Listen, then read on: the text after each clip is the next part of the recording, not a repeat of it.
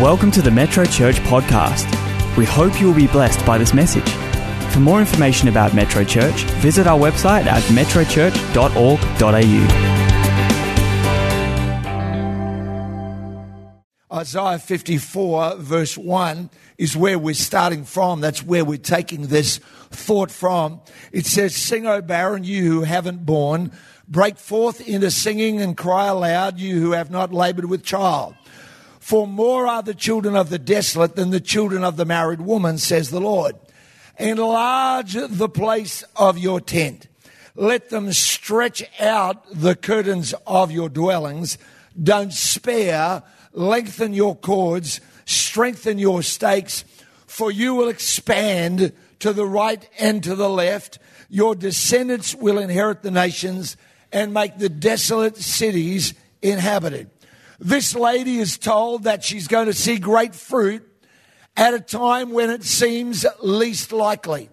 I don't know about your industry or what it might look like or what the economic prognosis is for your particular area, whether it's rising or stagnant or perhaps even in decline. But I believe with all of my heart that God has spoken to us as a church that this is our hour of opportunity that this is the time when we are meant not to think about pulling back or about shrinking back, but rather we are to lift up the eyes of opportunity and begin to look around for how we can stretch, how we can expand, how we can enlarge, how we can see God do the miraculous in our world. Now, often in scripture, when that moment of opportunity exists, fruit and foes are seen together. Let me read to you out of Numbers chapter 13, verse 23. It says, They came to the valley of Eshcol and there cut down a branch with one cluster of grapes. They carried it between two of them on a pole, and they also brought some of the pomegranates and figs. Now, that would seem so unreal as to be almost a fairy tale. But I saw online, and if you go, there's like myriads of pictures and videos of a place, I believe it's in Colombia, that has become world famous for growing the most gigantic vegetables on the planet. And this video, when they interview them and say, Why is this? They say, The blessing of God has come on our area. There's been a revival of people coming to Christ in that area. And somehow or other, whether it's a sign and a wonder, I guess you'd say it was, but they have become world famous for growing extraordinarily large vegetables and fruits in that particular part of the nation. These guys come back with a fruit that would make you absolutely stagger you'd wonder what it came from. It was that large. But let's read on, verse 27, same chapter. It says, And they told him and said, This is the 12 spies. We went to the land where you sent us. It truly flows with milk and honey, and this is its fruit. Nevertheless, the people who dwell in the land are strong. The cities are fortified and very large. Moreover, we saw the descendants of Anak. They were a giant race. We saw them there. The Amalekites, very warlike, aggressive people, dwell in the land of the south. The Hittites, the Jebusites, and the Amorites dwell in the mountains. The Canaanites dwell by the sea and along the banks of the Jordan.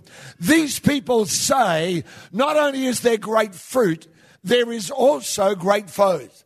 Let me say to you this morning that in your life, when God opens up a door, it will often have both things present at the same time. There will be great fruit, but there'll also be great adversaries. Uh, Paul wrote this in Acts. He says, The great and effectual door has been opened unto us, but there are many, sorry, it's uh, 2 Corinthians, uh, but there are many adversaries. He said, Not only is there opportunity, the sad thing for these people is that the foes got their attention more than the fruit did. And so I want to speak to you briefly this morning on fruit and foes. Maybe you're a business person here and an opportunity comes, but you wonder whether you should seize the opportunity, whether you should even think about it. Maybe it's time to batten down the hatches. Maybe it's just in the area of ministry where you have been feeling a prompting to step out and to stretch in your life into new areas, but at the same time, that old foe of shyness and inadequacy, the feelings of not being as good or good enough rise up within you, and those foes are present roaring at you.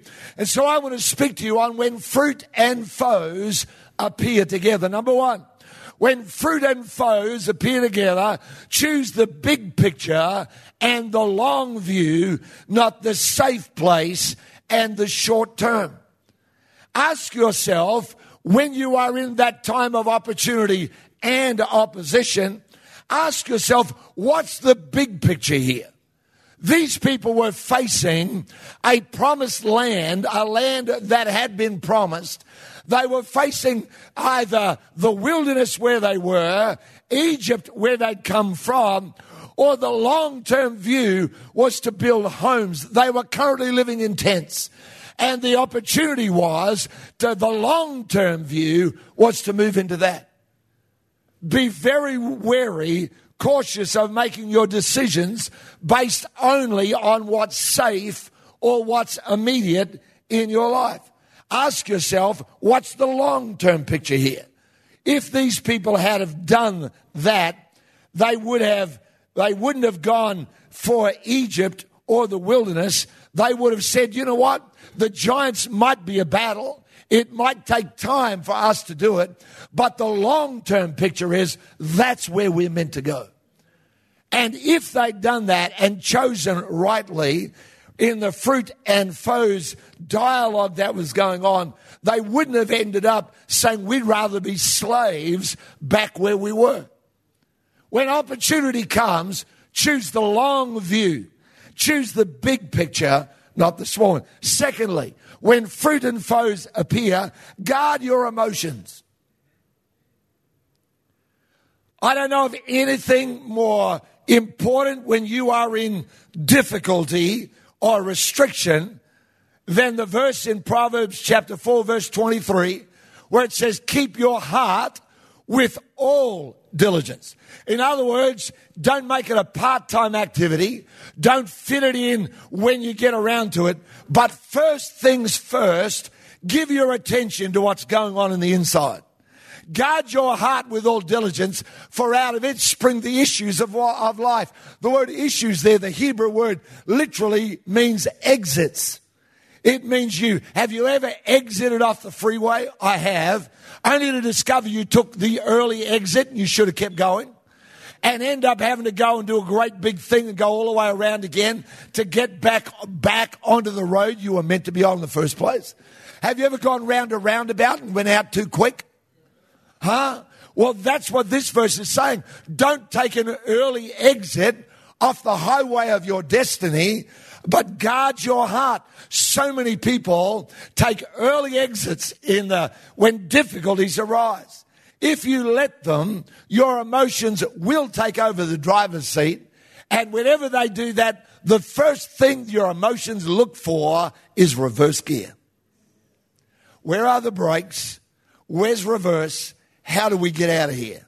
Because the emotions have been sitting in there looking at what comes up ahead and saying there's no way we're ever going to make it. Numbers chapter 14, the very next chapter after those verses we read in Numbers 13.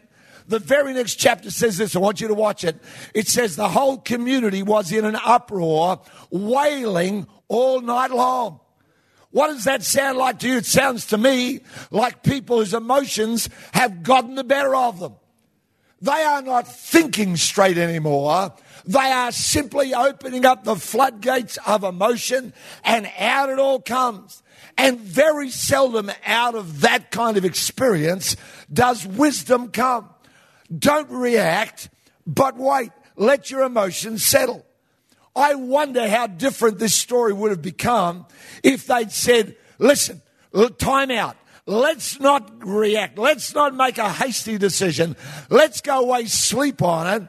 Let's meet again in three days' time because generally after three days, your emotions kind of find a better balance. I don't know about anybody else here, but uh, I have practiced this in my life. If I'm under pressure, I almost never make a hasty decision about anything. Very seldom do I have to decide now. Don't allow urgency in your emotional life to push you into a place you will regret later on. Amen? Come on. How different would it have been if they'd said, let's wait a couple of days? Come back and then uh, they discussed it around the table. What would you think? Well, you know, well, God did say that He was going to give us the promised land. What do you reckon about that? Well, I know they're big, you know, but if they're big, they're probably slow. We could probably run around them. You know, what have we got? We could throw at them.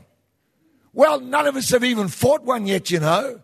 Maybe we might have supernatural help. Maybe God would help us. All these things might have come up. I don't know about the rest of anybody, or maybe I'm the only person on the planet. Maybe I'm the only Christian that ever has a brain that goes stupid. And, anybody here ever woken up in the middle of the night and everything's so dark and so horrible and so, oh God, oh God, oh God. And then you toss and turn all night long and then, you know, and then by about mid morning you go, what was that about? Huh? I cannot tell you the number of times I get up early most morning, well, every morning. I get up and first thing I do, I go into my study and I get out my Bible and I, I read through the Bible in a year according to a plan. That's just what I like to do. And, and so I journal that. And I cannot tell you the number of times I've, I've tossed and turned all night long. And don't think I'm just a big worry wart, but sometimes there's a lot going on. And, you know, you toss and turn. And I've gone in there going, oh God, oh God, and oh, and then gone in there and read my Bible and journaled a little bit and thought, oh, what was all that for? Just come on, help me out. Feel sorry for your pastor. Just say, Pastor, you're not alone. I have done that as well. How many of you have never done that because you just are perfect peace? You have conquered worry completely. Because I'm going to stay, I'm going to come and see me later. I'll give you some of my problems. Because I sure need some help with some of that there. Is that all right? I wonder what would have happened if they'd done that. Here's number three. Third thing, when fruit and foes meet, go with the commanded, not the opinionated. Oh, mercy. How many people have discovered that opinions are like armpits? Everyone's got them, and most of them stink. That was a bit of an Aussie thing for you right there, Melinda. Write that one down. Opinions are like armpits. Everyone's got them. Most of them stink. Stink being the Australian version of smell poorly. I'm not sure how that translates. I'll let you go back and say, You'll never believe what I heard, Pastor Geoff. He, he, what a revelation. Amen. From now on, I am not smelling armpits in Jesus' name. Amen. And don't nudge your neighbor. I just saw someone just do that. Like, don't be like that. Unfortunately, in this story, the opinionated won the day. And they lost what was meant to be theirs. Two men alone, Joshua and Caleb, went with the commanded and ended up inheriting the promise. How important it is. Listen, can I tell you this for sure? And this plays out in my life again and again and again. You get into a problem and or difficulty or some pressure or whatever, and, and all of a sudden it seems like everyone in the world's got an opinion. I said to someone the other day, you know, if I if uh, every person's had an opinion on a building for us, if it comes to pass, we will be the biggest landowners in Perth. Now, I'm not, I'm not against opinions because everyone's got them. And I'm grateful for all the people around my life that share their opinions with me. You're driving too fast. Can you slow down? Oh, sorry, no, that was just Rhonda. Uh, hey, wedding anniversary's over. We're back. Amen. That'll cost me right there for sure. But whenever it gets to that, I find myself constantly going back to say, What did God say? What did God say? What did God say? What are the promises of God? What did God tell me? I think about the fact God, before we ever came to Perth, the Holy Spirit spoke to us and said He was going to raise up something great and raise up something that would influence the state. And so I think about that because that was the word from God. And I've heard lots of opinions down through the years about all kinds of stuff. I don't know what your thing might be. By all means, don't isolate yourself. But understand that not every opinion, can I say this reverently and nicely? Not every opinion from godly people will be a godly opinion. Huh? Because I, I, get advice from people that I love, and I'm not talking about anybody here, so don't think I'm having a, a go at anybody in the place because I don't do that. I don't believe in it. I don't fire bullets. I'm not a sniper. Amen. Hiding up there in the royal box. If I'm preaching about you, it's just because the Holy Spirit wants to say something, not because I know anything about it. But however, I've discovered that sometimes very godly people in my world, their advice really is a an opinion from a godly person, and maybe it's not godly advice. And it's okay in that to say lovingly, thank you, I appreciate your concern, but I feel like I'm going to go there. Amen. Number four, when fruit and foes appear together, don't mistake perspective for truth. Now, have a look. Now, there's hundreds of these things, but have a look at the first one. Put it up, please, on here, that first uh, uh, slide, if you can. There it is. See that there? Uh, i need to vanish. Don't follow me with the camera. That's actually not what we want. There you go. That's beautiful. See that there? 99.9% of all humans reckon that those two lines that are somewhat horizontal have got a curve in them. And you'd be wrong if that's what you thought because they are perfectly straight and perfectly parallel. But you think, now there's hundreds, show the next one. There's hundreds of these. See those there? How many people here are very sure that that's a very wonky looking parquetry thing? They're all all over the place. Do you know every one of those squares is a square? It's not out of shape, it just looks like it is. Your mind, your brain tells you they're all irregular. They're all slightly skewed, but they're not. They're all perfectly square. Go to the next one. Huh? How many of you are convinced that that's kind of different lines going up and down, but they're not? They're all perfectly horizontal, every single one of them. But you think, you think that it's one way. See, don't mistake perspective for truth. Ten men in this story, ten men said we can't. But here's the deal they could, and 40 years later, their children did. They were wrong, but they believed they couldn't. Be very careful of perspectives in your life that tell you what you can and can't do. Can I say this to you? That, and you might want to write this down.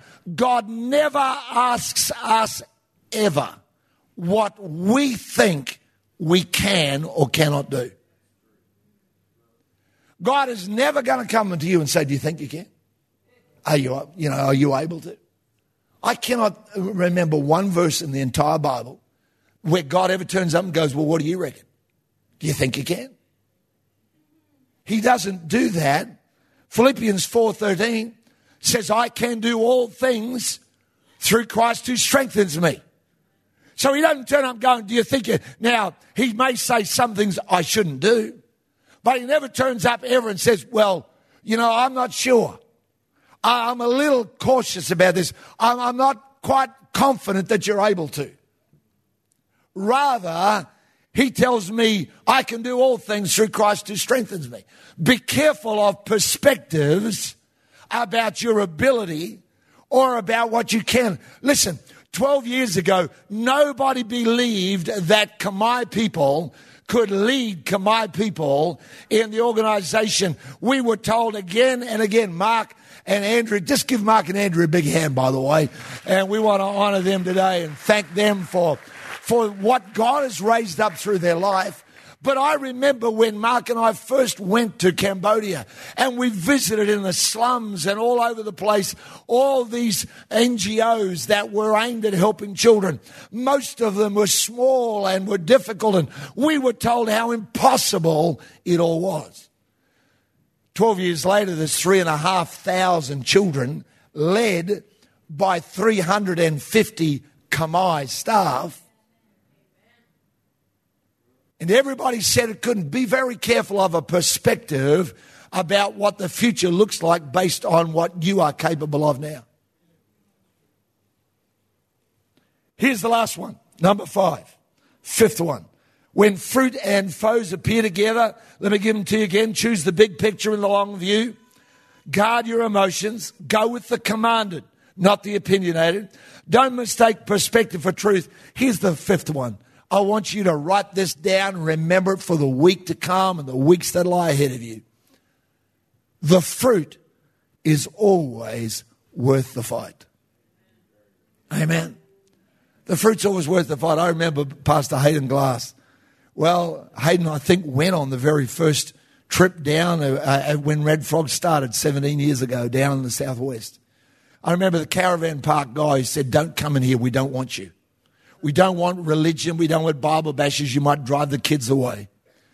And so they came back out of that, and there was no community support. There was no police saying welcome. Did you know that last year, when it came to Red Frog's ministry in the Southwest, that one of ours, Corey, wherever he, he I don't know if he's here this morning, but Corey, they asked for a representative from Red Frogs to sit in the police command vehicle overseeing the entire Southwest and all the police response.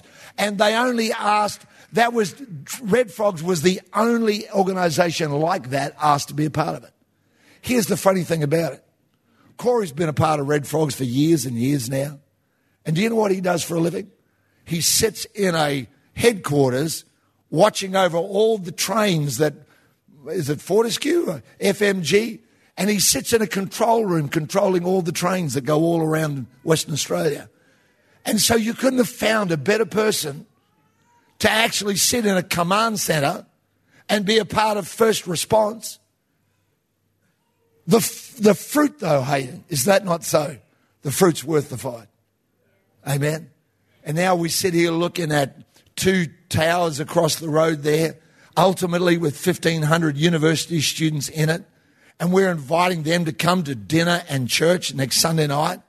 We're giving them free dinner. It's become an official engagement. It's on the official calendar across there.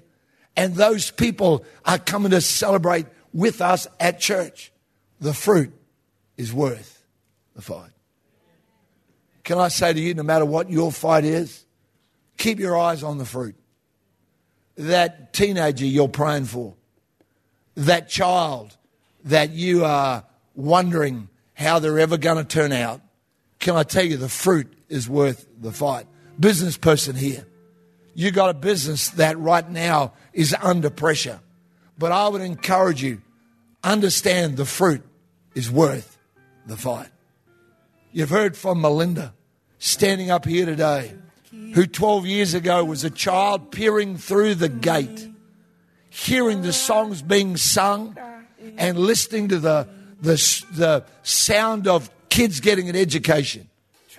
And there she is today saying, I'm not outside the gate, I'm in. Why? Because the fruit is worth the fight. In Jesus' name. The fruit. These people were willing to trade fruit for fetters and blessing for bondage. They're willing to retreat without a fight. I pray that they'll never say about your life or mine, ever. They never tried. I pray that they'll say about us, you know, we, we were willing to fight for our fruit in Jesus' name. Amen. Team, please come. Let's pray together. I don't know what your fight is today. I don't know what foes may be facing you, but I do know this that God will never let me get into a fight without showing me what the fruit is. Please don't take early exits. Please don't think to yourself, well, you know, it doesn't really matter. I'm just one. I think about sometimes the people I've known that have not done the journey the full length of it. that have opted out early because of pressure or they've allowed circumstance to push them out of their destiny. I don't believe there's any such thing as destiny lost. I think there's destiny detours. And I think this morning, no matter who you are, God wants you to get back on track with your destiny. In this month where we're speaking about stretch, God wants you to go, come on, come on, would you stretch out beyond what you're used to, beyond what you think you're capable of? Would you stretch out beyond that and say, God, I'm willing to go again? You know, God came to a man uh, uh, called Moses, he was 80. And God said, It's time to stretch. He came to Abram at 75 and said, It's time to stretch out of where you are. But he also came to a young man called David, who's probably 16 or so at the time. Came to the prophet Samuel, who's only a child, seven or eight years old. He said, It's time to stretch. And you know, it doesn't matter what age you are, it's all about this morning can you see the fruit? Or you're just allowing the foes to fill all of your horizons. Amen. Can we stand together for a second? Stand with me for a moment. This is what I want you to do. I want you just to hold your hands out before you, if you would. And I want you just to, while you're standing in the presence of God, I want you to see fruit. I don't know what yours might be. I know I've dreamt so often of the fruit of the life of this church, what God wants to do, and leaders that are raised up, and ministries that are released. And so I look at things like Transform, and I look at things like Red Frogs, and I look at things like Hope, and I look at things like this church, and I go, Thank you, God, for all the fruit and all the vanquished foes that litter our past. And yet, Lord, I want to see the fruit that's still ahead in the name of Jesus. I see the fruit. Come on, I see the fruit. Come on, see the fruit. You got struggles at home, see the fruit. Keep praying, mom. Keep praying, dad. Keep praying, grandma. Keep praying, granddad. Don't, don't stop because it looks like they've gotten lost. Keep believing God. Come on, business person here. Keep seeing the fruit. God has not put you in that place of business just so you can have a bigger house or a boat, and I'm not against any of them. But maybe there's a fruit beyond what your business is about. Maybe you're uh, seeking God for the future, for your own life. Would you see fruit in Jesus' name? Heavenly Father, we don't want to ever discount the fruit. These people forgot all about the massive grapes that took two men to carry a bunch. They turned their back on the fruit because they saw the foes. Help us today, Holy Spirit, in the name of Jesus. Lord, would you break down fear? Would you break down anxiety? Would you break down disappointment? Would you set people free today of the memories of the past and things that have kept them from moving forward and stretching into what you have for them? Help us, Lord. Help us. Help us, Holy Spirit. In Jesus' name.